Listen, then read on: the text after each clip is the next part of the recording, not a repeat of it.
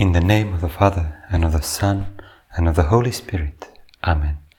My Lord and my God, I firmly believe that you are here, that you see me, that you hear me. I adore you with profound reverence. I ask you for pardon of my sins and for grace to make this time of prayer fruitful. My Mother Immaculate, Saint Joseph, my Father and Lord, my guardian angel, intercede for me. Last Sunday, we celebrated the baptism of our Lord. In this meditation, we want to go a bit deeper into the mystery of baptism with the help of our Lord Himself, Jesus, you are you who are here in the most blessed sacrament, and we come to be in your presence in this moment of prayer. And we ask you to perhaps discover and rediscover the, the greatness of our baptismal vocation and the reality that we have received in the great gift of baptism. Baptism, which is described by so many documents and catechisms of the Church as the entry into divine life, the entry into that relationship with God. Course, we say sometimes baptism and faith because it's like two things that really complement each other. Before we listen to the biblical texts on baptism, like we're going to listen to the brief description that St. Matthew gives of Jesus' baptism, let's just briefly try to imagine it ourselves. We probably know the scene quite well. We know the scene that Jesus goes to River Jordan. He begins, Jesus, you begin your public life here on earth, many years, some 30 years after your birth in Bethlehem. Those years of silent life with your family in Nazareth, Mary and, and Joseph, as a baby, and then as a child, and then as a, as a youth, an ordinary, more or less ordinary youth well, you already had that consciousness of being son of the Father. You went at 12 years of age, you spent that time in Jerusalem speaking to your, being with your Father in heaven in the temple of Jerusalem and asking those questions and giving those replies to the elders in, in the temple. But now, after so many years of waiting, and prayerful waiting and working, sanctifying your ordinary work in that office, ordinary manual work with St. Joseph in, in Nazareth.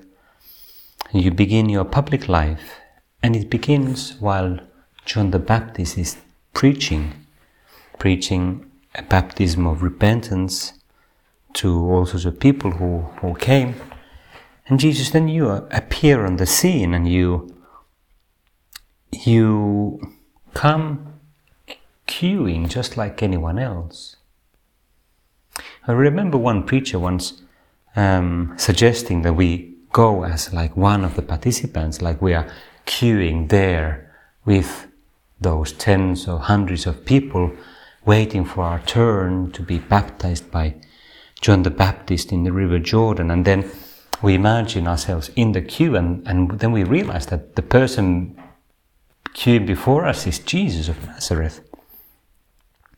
Of course, we might assume that we don't know who he, who he is, but as Christians, we, we do know who he is, and it's quite a scene to see, okay, the person before us goes in, and there's that dialogue with John the Baptist, and then the voice from heaven mysterious voice that presumably we also hear,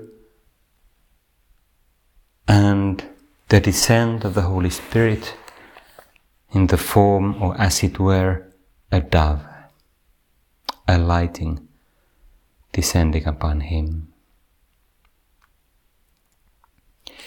St. Matthew chapter 3 tells us that Jesus came from Galilee to the Jordan to John to be baptized by, by him, by John the Baptist.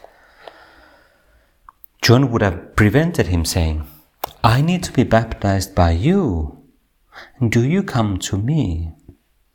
John so humble, always so humble. We see it in so many ways.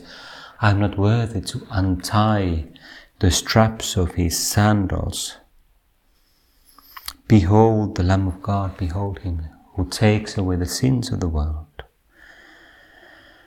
He knew that he is just a messenger, but he's not the Word. The Word has now come to him and arrived and wants to be baptized.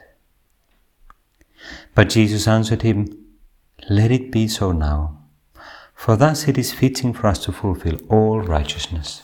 And beautiful again to see that humility of Jesus. Jesus, how humble you are indeed.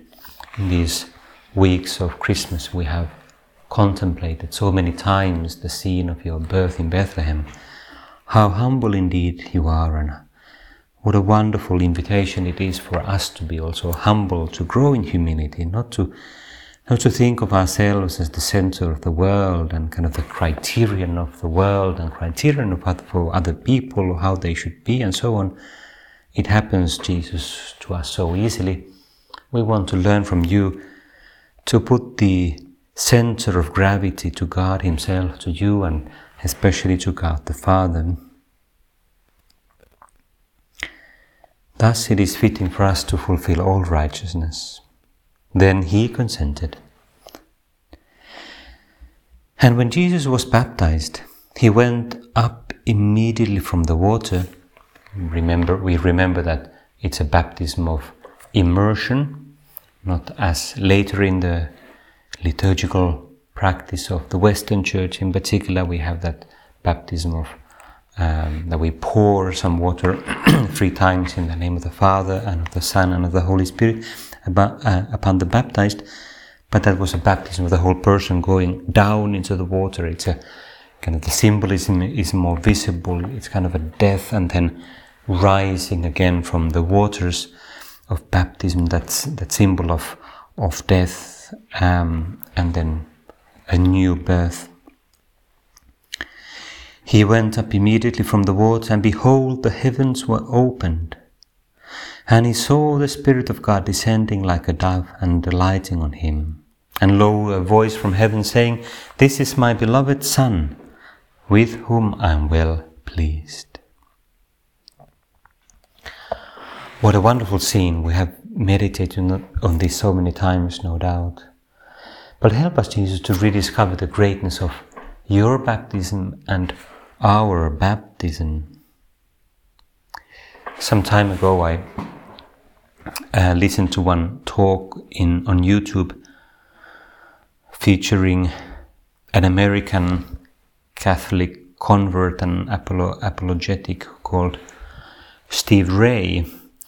He's quite funny. He's one of these. I don't know if he's from Texas, but he has that style. He's. I think he always wears a funny hat and kind of a cowboy hat and uh, former Protestant, and he has that very biblical style of speaking and explaining things. He's a great man, and uh, he has one video called "Are You Born Again?" A Catholic Response, and uh, he's talking about the, uh, these um, that idea that we have among some of our Protestant brethren who who highlight this kind of interior act of decision, kind of uh, commitment of oneself, choosing Jesus as one's as our personal Lord and Savior, and then that's when you're born again. Kind of that interior uh, commitment and act of faith. Now, it's a very good and nice thing to do that, um, but the downside of that born again idea is that you don't give much importance to the sacraments as as channels of grace. It's there's more emphasis on the personal decision. Well, that has that has also further questions and potential problems. But he, Steve Ray explains how he was once, because he's a very biblical man, and he was once with a Baptist minister having dinner, and then came the moment when the Baptist minister asks, Steve, Are you born again? and, uh, and he said, I'm born again the Bible way. And then, what's the Bible way? Well, the Bible way is baptism by water and spirit, by spirit and water. And, um, well, it's a long video, 15 minutes, he explains the whole thing. One of the things that he explains quite well is uh, in another biblical uh, text, John's Gospel, chapter 3, where there's, there's that dialogue between, between Jesus and Nicodemus. Nicodemus was uh, a man of the Pharisees, a learned Jew. Perhaps you remember if you have seen The Chosen, he's in the first um, chapters in particular an older man who is very sincere, a bit kind of um, perhaps a bit rigid, but discovers who Jesus is, and he, and it's very beautiful. And uh, John's chapter three describes this uh, encounter and dialogue that Jesus has with Nicodemus, and um, they met by night, kind of in secret, secret and he begins to explain that he's realizing that Jesus is special. Rabbi, we know that you're a teacher come from God, for no one can do these things, these signs that you do, unless God is with him. Jesus answered him, Truly, truly, I say to you, unless one is born anew from above, he cannot see the kingdom of God. Nicodemus said to him, How can a man be born when he is old? Jesus answered him, Truly, truly I say to you, unless one is born of water and the Spirit, he cannot enter the kingdom of God. And so on. And Nicodemus says, How can this be?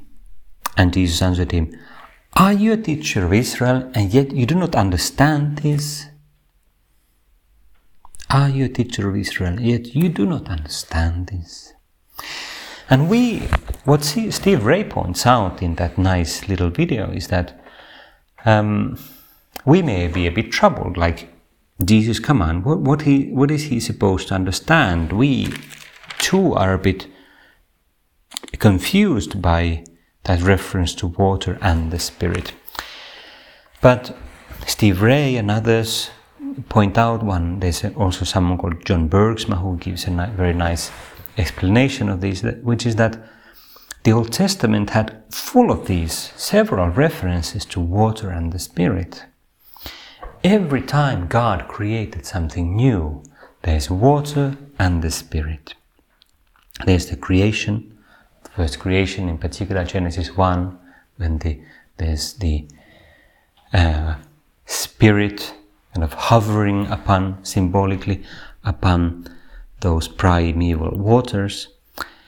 There's the story of Noah, when there's the flood that uh, symbolically destroys the old world with its sins, and there's the uh, Ark of Noah, symbolizing the church, kind of the new creation, traveling through that baptism of, uh, of that flood to a new creation and there's a dove that symbolizes the arrival in the new the new earth and so on. And uh, and also in the time of Jesus there were the Essenes who were a Jewish sect Jewish group that had its baptismal rites. So John the Baptist was there but his activity was not a one-off thing. So Nicodemus was a leader whose task it was to examine these things, these theological currents, and he should have been aware of these things, and probably he was, but he was a bit, he was a bit shy. He was a bit uh, reluctant to. He, he wanted to hear from from Jesus. So Jesus, what this means is that I, if I have been baptized, I have been born anew by water and the Spirit. Jesus, you received your baptism as a sign, as a sign whereby you sanctified those waters of baptism, and He showed us what it means to be baptized. what it means to receive the Holy Spirit, the gift of the Holy Spirit. What it means that before us the heavens are opened. In fact, it's a wonderful sign, isn't it? The heavens are opened. It means for us that, like, we are invited to the kingdom of heaven, we are invited to eternal life, and we are made children of God, sons and daughters of God. Sons and daughters by adoption. Jesus is son of the Father by, by nature. We are not children of God by nature, strictly speaking, but we are also by our nature, by our original creation, intended for that. The adoption as God's children in baptism perfects the original purpose of creation. So today, Jesus, in this moment of prayer, first of all, I want to thank you. I want to thank you for this gift of baptism. And in fact, it can be a nice thing for us to ask, you know, I mentioned this last Sunday in the Sunday homily, but we can come back to that. Um, something one priest once said when he was teaching a group of children in school. He, he was giving them catechesis, and then he asked them. It's a, I think it was a Catholic school, so more or less everyone has been baptized. So he asked them first, um, "Who knows when was you, when is your birthday?" And all the children like, "Me, me, me." Raise your hand if you know when is your birthday. And then he asked, Well, which one of you knows when is his or her baptismal day? And then nobody raises the hand, almost nobody, only the priest, like, I know, I know. and then he says, Well, which one is more important? Which one is more important, being bo- born into this world or being born to eternal life, to life with God, to life of divine filiation? even though it's more kind of a, um, baptism is in a sense a more hidden type of birth, but it's even more important. Even more important. Perhaps it's something, if we don't remember, know when we have been baptized, it's something we can also find out. I know myself very well because I was baptized as an adult, so I have an advantage. It's easy, easy to remember that it's easy to remember that. I often, lately, I've been using it for some passwords. Don't worry, it's the kind of passwords that that uh, that you have no way of uh, guessing which ones or what type of things. But in some things on my mobile phone, because they have this, you know. So it's a reminder for me, for me also that uh, to give thanks, to give thanks to God for the gift of baptism. I wanted to take one text here, which is a patristic text, uh, early church homily on baptism, on precisely Jesus' baptism. This is by Saint Gregory of Nazianzus, who was a fourth century church father, priest of Nazianzus, who uh, is also, he was a great preacher and theologian. He's also known as the theologian, uh, which is quite an uh, quite a name to receive. So the idea was that there's Saint John the, the Evangelist, the theologian, and then Saint Gregory. so he was really really popular as a preacher in his time, and um, he preached very beautifully.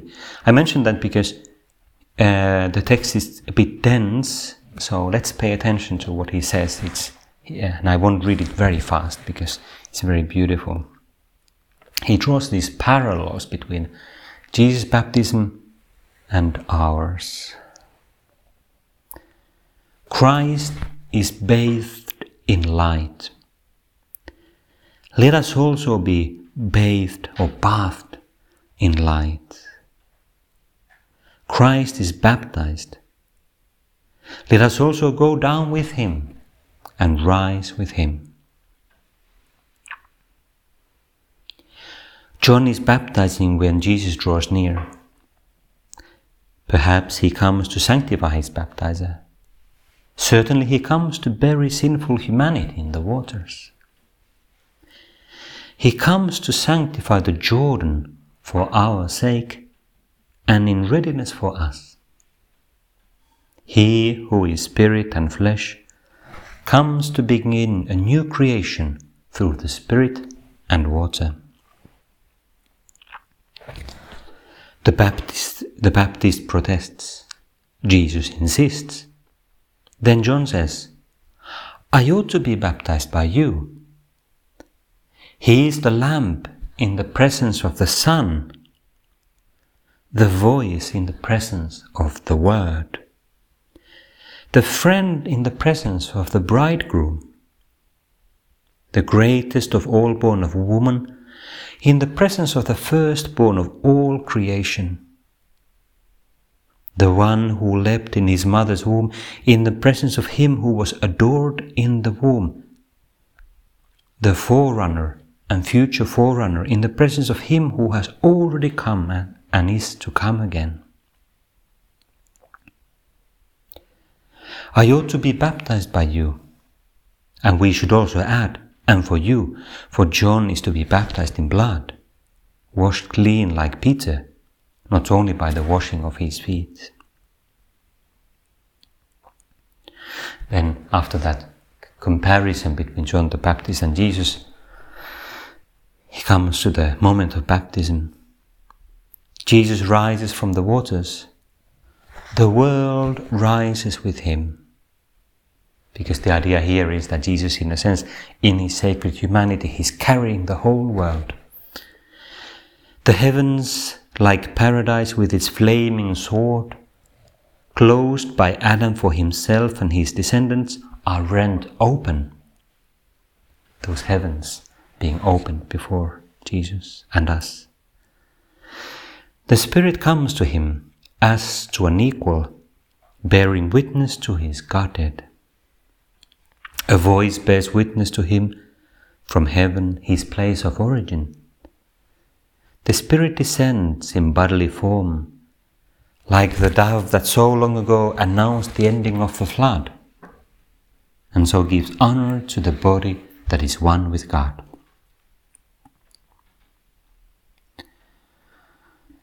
Let us today let us do honor to Christ's baptism and celebrate this feast in holiness. Be cleansed entirely and continue to be cleansed. Nothing gives such pleasure to God as the conversion and salvation of men, for whom every word and every revelation exists. He wants you to become a living force for all mankind, lights shining in the world. You are to be radiant lights as you stand beside Christ, the great light, bathed in the glory of Him who is the light of heaven. You are to enjoy more and more the pure and dazzling light of the Trinity, as now you have received, though not in the fullness, though not in its fullness, a ray of its splendor, proceeding from the one God, in Christ Jesus our Lord, to him be glory, to whom be glory and power forever and ever. Amen. Well, it's indeed a very beautiful passage of a, of a sermon on the baptism of Christ. And it includes an invitation, it includes an invitation for us, an invitation of the kind of hidden in the greatness of our baptism. Be cleansed entirely and continue to be cleansed. Nothing gives such pleasure to God as the conversion and salvation of men.